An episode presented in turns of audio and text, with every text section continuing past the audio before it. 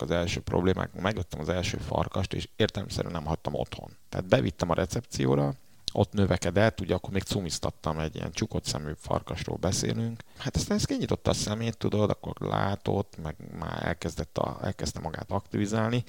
Olyannyira, hogy a három-négy hónapos korában felszaladt a lépcsőn, beszaladt a vendégeknek a szobájába, amikor éppen nyitva volt, és kicibálta az ingüket, a gatyájukat széttépte, ott húzta, vonta a folyosón, és akkor jöttek oda a vendégek a recepció, hogy keressük az igazgatót. Akkor már tudtam, hogy mi van.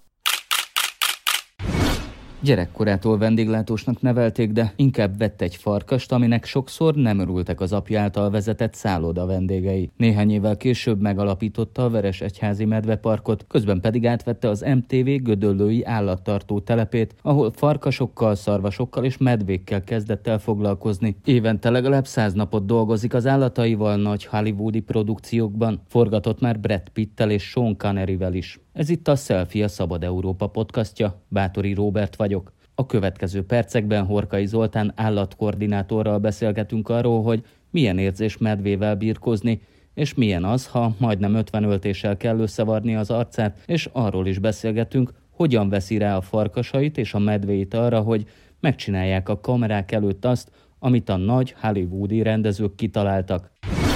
Lehettél volna vendéglátós, de nem az lettél, pedig édesapád szálloda igazgató is volt. Miért nem vonzott ez az egész iparág?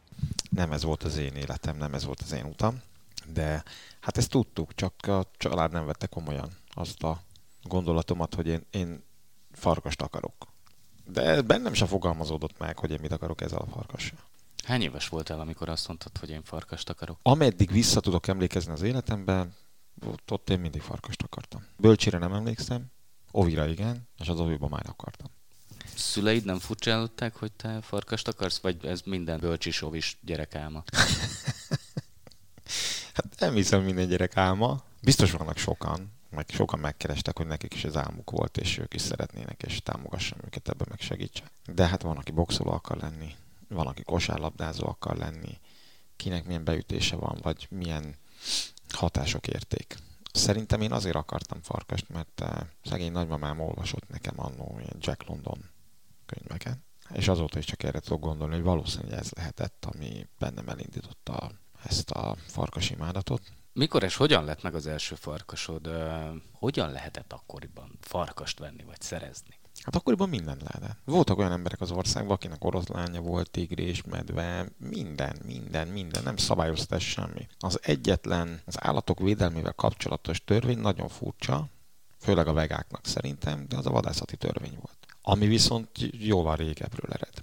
De az igazi állatvédelmi törvény, amit állatvédelmi törvénynek hívunk, az 98-ban jött ki, és azt szabályozta először a fokozottan védett és védett állatok, valamint a, a veszélyes állatok tartását, de nekem addigra már volt farkasom, mert 94-ben kimentem a a Gödöli Mafim telepre, vagy volt Mafim telepre, ahol a Gödöli Remete néven elhíresült Kósa Jóska bácsi élt full illegalitásba, mert ez a terület akkor már kincstevő igazgatásságé volt, és ott tartott ő medvét, farkast, tigris, toroszlán, mit mindent, mindent. És akkor ott vettem meg az első farkast. Hozzáteszem, hogy onnan mentettük a, az ottani 19 medvét a Veresegyházi medvemenhelyre, aminek az indulásától fogva három és fél éven keresztül a vezetője voltam. Talán ez segített abban, hogy az összes engedélyt megkaptam a privát tartásra is. Akkor. Ne szaladjunk ennyire előre. Vettél egy farkast. Hova vitted vettem, haza? Vettem, igen, igen, ez apám rémáma volt egy idő után, mert akkor láttam már, hogy én ezt a gyerekkori álmot komolyan gondolom.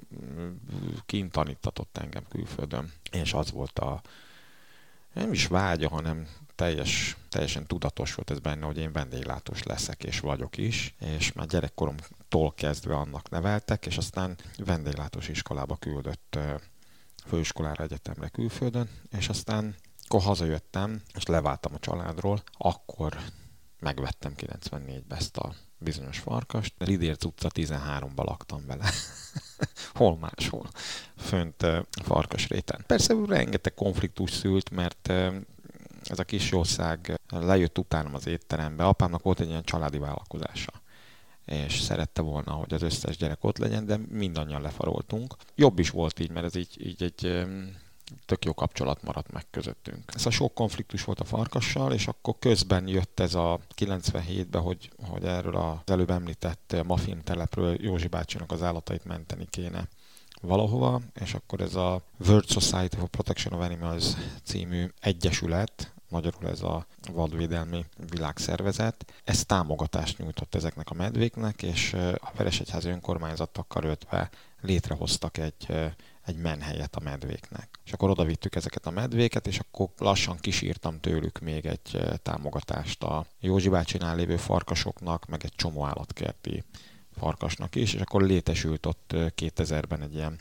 farkas kifutó is egy hektáron. De közben annyi állat szabadult föl az állatkertekbe, pont az állatvédő törvény miatt, ugye, ami meghatározta, hogy mekkora helyeket kell nekik biztosítani, ami választás elé állította az állatkerteket. Vagy növelték a kifutókat, vagy pedig felszámolták az állatokat. Vagy altatás, vagy pedig valahova elhelyezték. Most ugye a budapesti állatkert sem tudta kitolni a kerítéseit a ligetbe, tehát ott el kellett pattintani az állatokat, vagy altathattak. És akkor így tulajdonképpen az összes vidéki állatkertnek én a szemetes ládája voltam csúnya szóval élve, de igazából ez hasznos volt az állatok szempontjából, és rengeteg állatot kaptam, többek között farkast is, és akkor így lett saját is, meg jöttek medvék is, viszont a, az alapító, ez a World Society of Protection of Animals, ez nem engedte, hogy több mint 26 medvénk legyen a menhelyen, de hát persze csaltunk, volt ott már 30 is, de aztán nem tudtam már többet vinni, és akkor kiharcoltuk, hogy ezt nálunk Gödöllőn, amit én átvettem közben Józsi bácsitól, ma telepet, oda csináltunk neki kifutókat, ott helyeztük el őket. Oda költöztél? Oda költöztem. Igazgató lettél? Most melyik fázisában Úgy járunk? néz ki a történet, hogy akkor, amikor mentettük ezeket a medvéket, akkor a Jóska bácsi kapott ott egy házat veresen, ott élhetett a medvék szomszédságába, és közben valaki kellett, aki azt a írdatlan mennyiségű állatot, amit ő ott felhalmozott Gödöllőn, azt annak a sorsát kezeli, és a medvemenhely vezetésével párhuzamosan ez a feladat rám hárult ott Gödöllön, tehát oda is költöztem. Mit csináltak előtte ezekkel az állatokkal? Ugye ez a mafiumnak az egykori állattartó telepe volt, de Igen. hogy ezeket az állatokat mire használták? Igen, az volt, hogy Józsi bácsi annó a 60-as években bejárt erre a filmtelepre és akkor ott a Homoki Nagy István, meg után, utána a Hárs Mihálynak voltak ott állataik, hát nem az övéké volt, hanem a magyar televíziója, akikkel ők forgattak, meg filmeket csináltak velük. A Szigeti Kálmán bácsi volt ott a főállatkoordinátor, és a Jóska bácsi ott fiatalon ott besegített, meg solymászkodott, meg mit tudom én, aztán őt elvitte a, szél más irányba, és akkor visszajött, akkor már telep kiürült, ez a 90-es évek eleje, és akkor ott az üres telep nek volt egy gondnoka, akit megkért, hogy hagyj hozzak már be egy pár muflont. Mondta, hogy jó van, Jóskám, itt a kulcs, vitt be, be, nincs itt senki. És akkor betette, de beköltözött oda, és akkor hozta a medvéket, amit említettem, oroszlán tigrist, minden, minden, mindent, és akkor jöttek a kutyák, amit ő összeszedett innen, onnan, amonnan, azzal, az, azzal a gondolattal, hogy ő majd, majd, majd ő is filmeket forgat. De hát akkor más volt a helyzet ott a 90-es évek elején, és nem, ez nem jött össze. Amikor te leköltöztél októberbe, akkor apád mit szólt? Tapsolt örömében gondolom? Nem, én akkor nem. már leváltam. Tehát az első problémák nem itt jöttek, hogy én leköltöztem oda, hanem akkor jöttek az első problémák, megvettem az első farkast, és értelemszerűen nem hagytam otthon. Tehát bevittem a recepcióra, ott növekedett, ugye akkor még cumiztattam egy ilyen csukott szemű farkasról beszélünk. Hát aztán ez kinyitotta a szemét, tudod, akkor látott, meg már elkezdett a, elkezdte magát aktivizálni. Olyannyira, hogy három-négy hónapos korában felszaladt a lépcsőn, beszaladt a vendégeknek a szobájába, amikor éppen nyitva volt, és kicibálta az ingüket, a gatyájukat széttépte, ott húzta, vonta a folyosón, és akkor jöttek oda a vendégek a recepció, hogy keressük az igazgatót. Akkor már tudtam, hogy mi van, már nem az első volt. És aztán apu egyszer megkérdezte, te fiam, eldöntenéd, hogy farkas vagy, vagy szálloda? Nem, maradunk a farkasnál. És akkor így, így lefaroltam tulajdonképpen. Ettől függetlenül nagyon jó a kapcsolatunk, tehát semmi probléma nincs ebből. És akkor jött is ez a, ez a lehetőség, ott ugye 97-től már benne voltam ebbe az egész Veresegyházi Medvemenhely projektben, ennek a fejlesztésében. Én első, kép, első körben mint fordító jöttem, tehát fordítottam Józsi bácsit, Józsi bácsiról magyarra, mert nem volt egy egyszerű pali. Egyébként hatalmas tehetség volt az öreg, tehát tényleg olyan érzéke volt az állatokhoz. Ugyan lexikális tudás nem párosult mellé, de mégis érezte az állatokat. főleg a medvét, hogy meddig mehet el, hogyan tudja megközelíteni. De hát ő, ő egy vadember volt, tehát, egy, igen, tehát emberekkel viszont nem találta meg a hangot. Az állatokkal, vagy az állatoknak egy bizonyos részével igen. Farkassal már kevésben a farkas nagyon szenzitív, de a, a medve az, az, az, ő is egy medve volt. Nagyon sajnáltam egyébként ezt, hogy így elkalódott, és ez lett a, a vége is, hogy az emberekkel nem jött ki, tehát neki a kapcsolata megromlott az önkormányzattal is minden, és nem az önkormányzat hibájából. Tehát ennek a kapcsolatnak mindannyian részesei voltak. A kérdésedre válaszolva, amikor ez a farkas volt otthon a 90-es évek eh, közepétől, akkor azért ez otthon a családba hozott egy kis problémát. Tehát nem lehet a családot rávenni arra, hogy az én kedvemért együtt éljenek egy, egy vadállattal. Még akkor sem, ha külön laktunk. És aztán lefaroltam, és kijöttem és csináltam ezt a gödölőt, meg ezt a verest. Aztán a kettő együtt túl sok lett, ugye valami fönt kellett tartani ezt az egészet, meg finanszírozni kellett, és akkor látva itt az állatvédelmi egyesületek, vagy az állatvédők közötti harcokat, rájöttem arra, hogy kiszolgáltatva lenni a támogatásoknak, az borzalmas.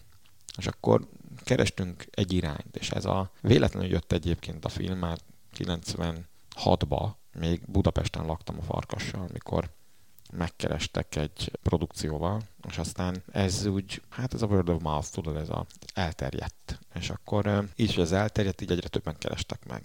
És aztán belevágtunk ebbe, és azt mondtuk, hogy nézd, hát ez lehet egy irány. Nem volt pénz, és valahogy finanszírozni kellett ezeknek az állatoknak a, az elhelyezését, a rehabilitációját, és amikor jöttek ezek a véletlen felkérések, és utána egyre több, és akkor azt láttuk, hogy húha, hát ez ha, ha így jön magától, akkor egy kicsit ráfekszünk erre, akkor ebből többet is lehet kihozni. Végignéztük, hogy, hogy mindenki azt mondta, hogy állatokkal filmezni az körülbelül olyan, mint lovazni. Sokan azt mondták, hogy ha te lóból akarsz megélni, vagy, vagy, vagy hogy lehet egy, ez egyébként volt is ilyen, hogy tudod, hogy hogy lehet egy lovazásból egy kisebb vagyonra szert tenni? Na hogyan? Hát egy nagyobb vagyonból.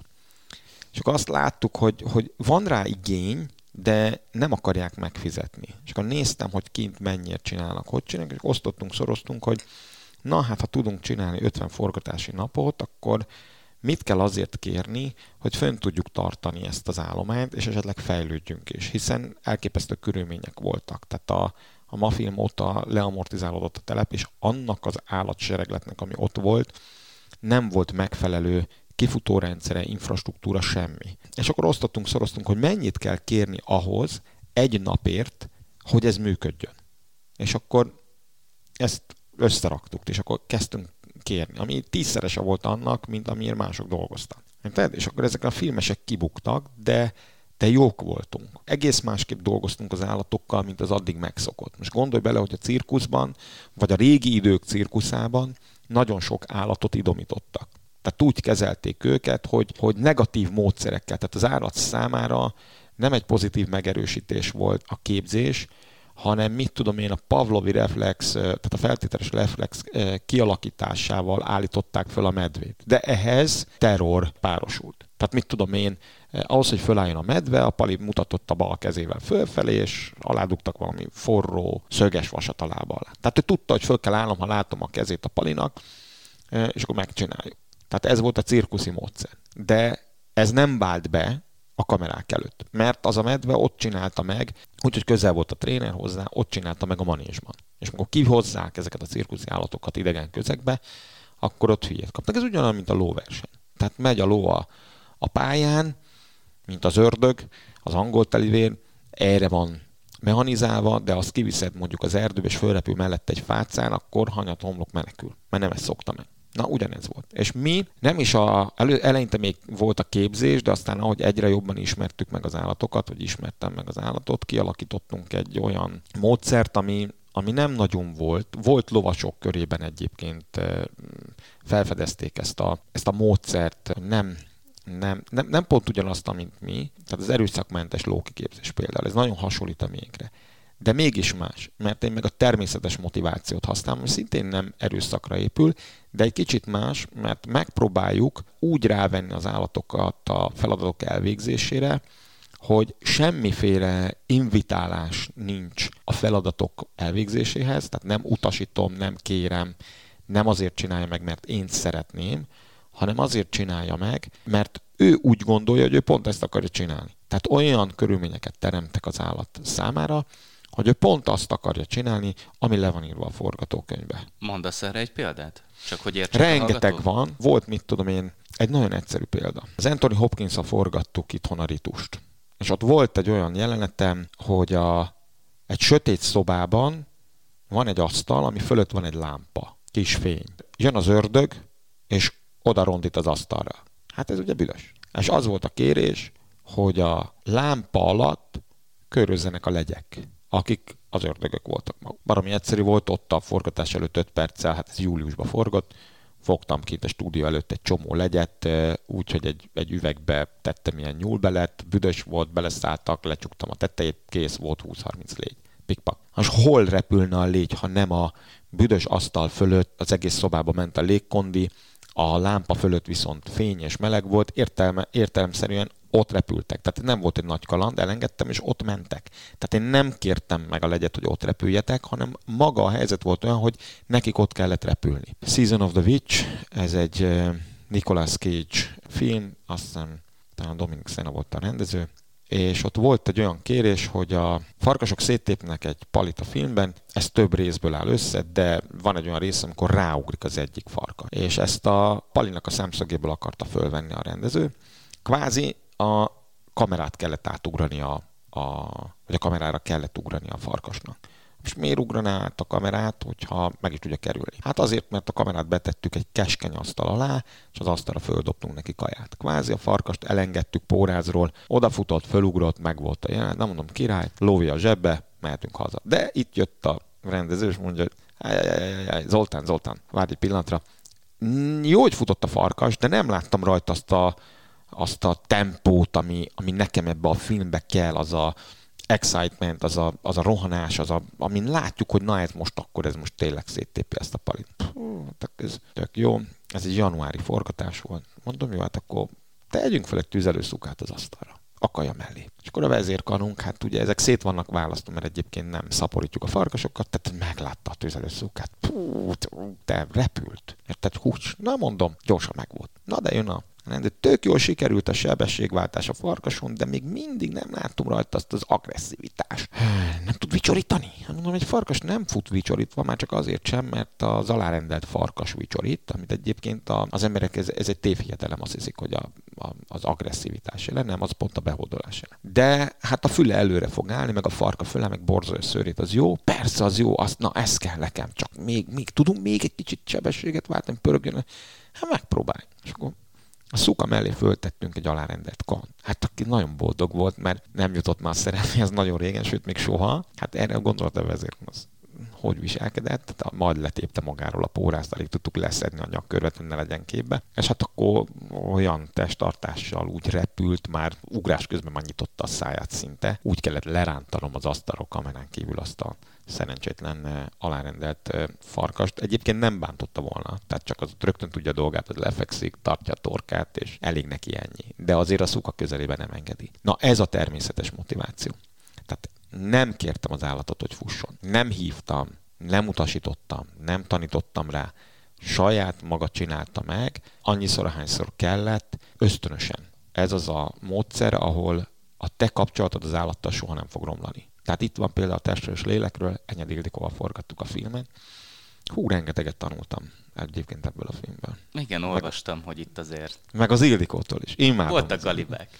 Ja, ja, ja, de, de, de, fú, egy tündércsillag, amilyen kicsi, olyan határozott és erőszakos volt a castingon. Az Ildik oda jött hozzánk, kiválasztott egy bikát. Te mondom, Ildik, ez nem jó az a bikát, ez nem szelíd. Várj, ezért mondjuk el, hogy neked hány szarvasod van ködöllön?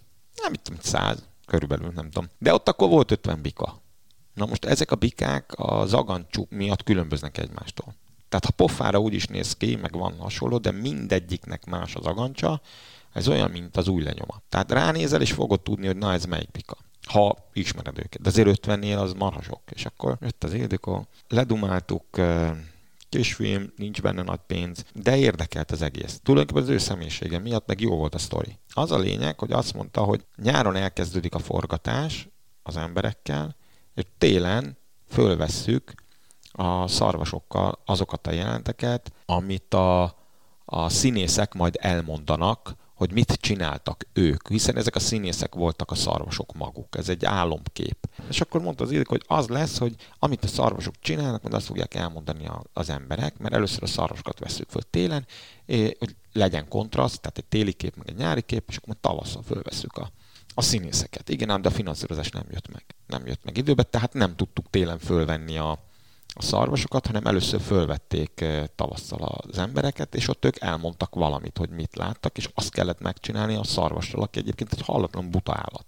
Tehát mit tudom összehasonlítva egy ragadozóval, vagy egy vaddisznóval, sima házi disznóval, nem olyan jól kezelhetők. De még itt gyorsan visszamegyek, amit az előbb mondtam a természetes motivációra. Rá kellett őket venni, hogy menjenek egymás mögött, mit tudom én, 20-30 méter különbséggel, és a tehén kövesse a bikát. És akkor, hát miért követni a tehén a bikát? Tehát ez a tehén, ez egy szelidített állat volt, és az emberhez kötődött, hiszen cumiból neveltük, csúnya szóval éve imprintálódott az emberre. Tehát az emberhez kötődött, nem pedig a szarvas rudlihoz, a szarvas csoport. Tehát az ember irá, után ment. Tehát mi beállítottunk egy halom embert abba az irányba, van neki menni kellett a bika elé, a bikát hívtuk kajával, és hogy a szarvas tején is arra menjen, mögé álltunk tisztes távolságba két farkassal, jobbról-balról. Na most ez egy természetes motiváció. Ez tehát motiváció. Neki, igen, tehát neki menni kell, de hogy mégsem negatív legyen a motiváció, neki oda kellett jönni az emberekhez, ahol én is álltam. Ő az embereket választotta, hiszen ott érzi magát biztonságban. És abban a pillanatban, amikor odaért, és megkapta a biztonságot, abban erősödött ebben az állatban a bizalom. A mi kapcsolatunk ebben a, ebben a helyzetben e, nagyon erősödött. De csapongok jobbra-balra, még egy pillanatra visszatérek az Ildikoszt, kijött ez a kicsi, alacsony, édes ember, hölgy, azt mondta, hogy nekem az a bika kell ott. És rámutatott a góliátra, akit előtte vettem tenyésztés céljából. Tehát nem azért olyan jó fej volt, egy ilyen öreg konokbika volt, már akkor is már 13 éves volt. És mondom, hát a Ildikó szép bika, szép bika, de hát ez nem jó, mert ez, ez alkalmatlan erre, ez, ez nem emberrel nőtt fel. De hát nektek ez kell. Nem mindegy, hogy melyik, hát itt van még 49. Miért nem azok kellene? Ott van például Rudi, az jó. Nem, nem, nem, nem, hát azok nem hasonlítanak a Morcsányi Gézára.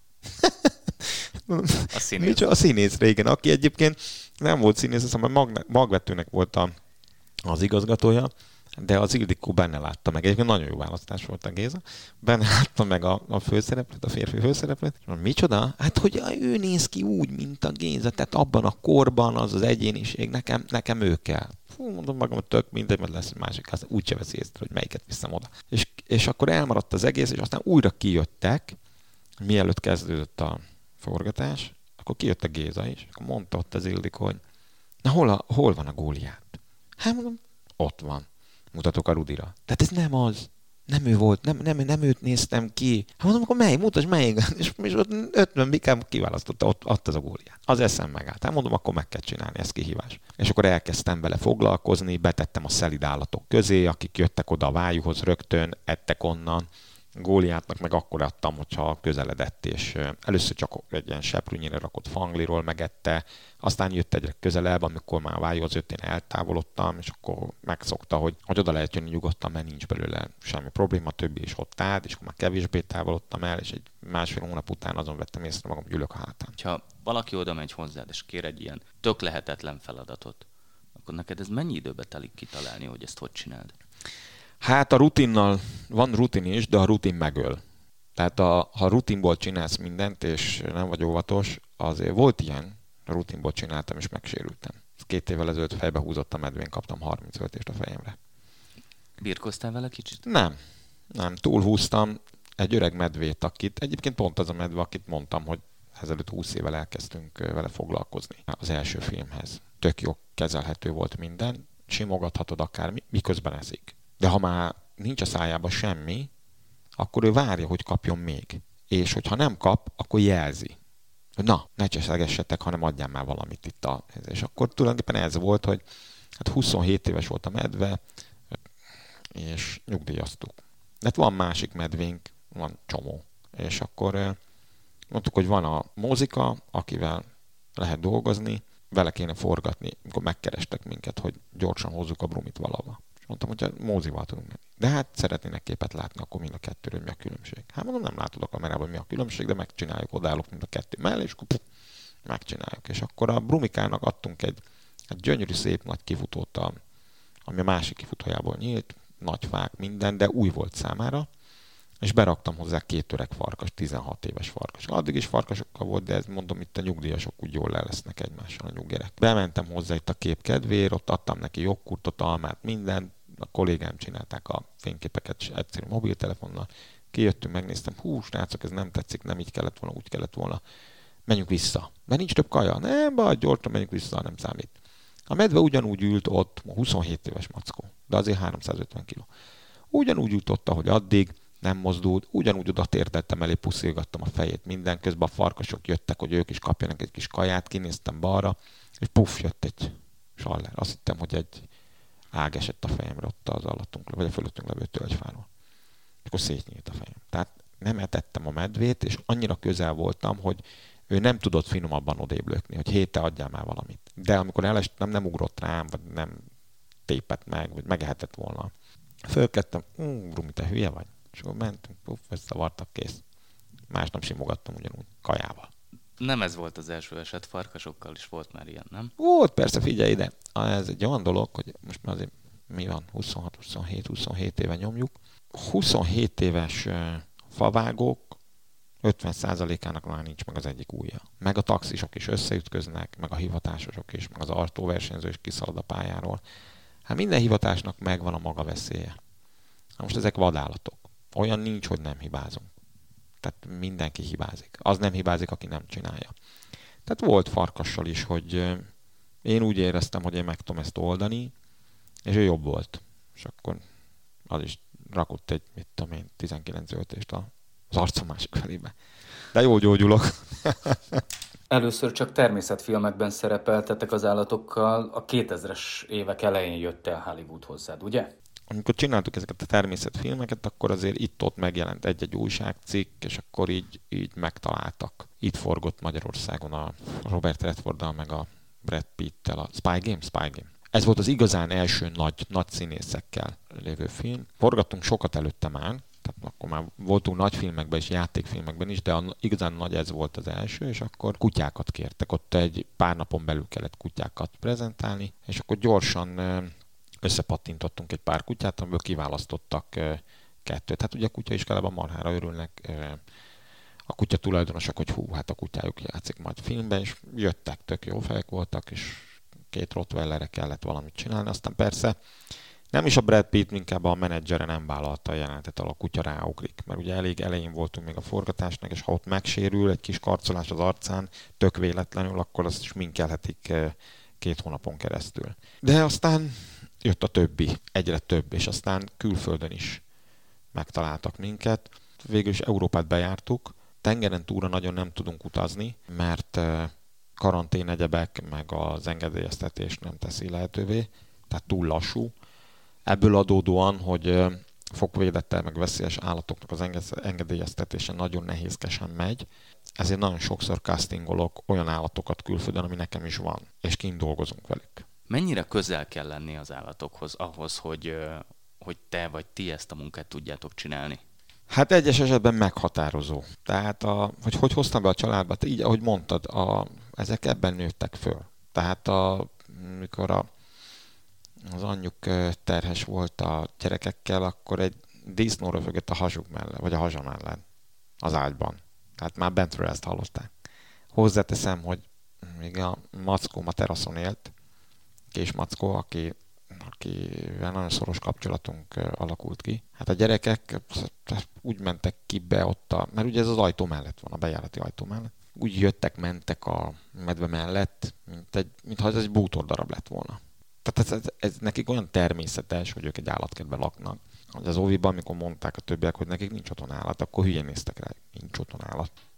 Nincs. Nincs teknősöd, vagy nincs valami. Nem, ez, ez furcsa volt. Tehát nekik ez a természetes. Nem is akarom ebbe az irányba terelni őket egyébként.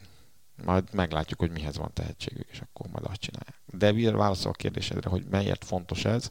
Ahhoz, hogy ezekkel az állatokkal tudjál dolgozni, még egy medvével, és olyan jeleneteket tudjál megcsinálni, mint amit az elmúlt 15 évben meg tudunk csinálni azokkal a medvékkel, amik nálunk születtek, ahhoz neked egy olyan kapcsolatot kell vele kialakítani, ami teljes mértékben a bizalomra épül.